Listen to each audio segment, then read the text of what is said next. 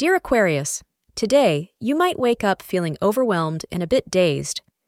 The presence of the moon in Libra can sometimes have this effect on the air signs. Try to remain focused on your work today.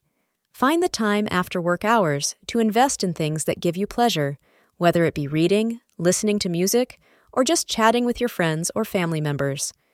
This will help you restore your balance and bring forth a sense of calmness after a hectic day at work, suggest Astroyogi astrologer.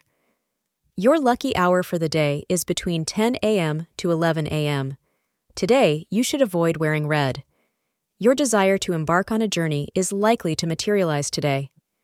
If you are planning to take your partner on a date, then it would be better to go to a place where you can talk.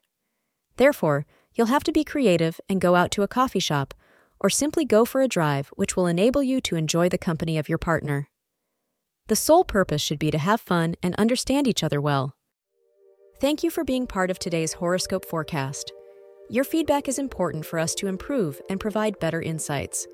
If you found our show helpful, please consider rate it. Your support helps us to continue creating valuable content.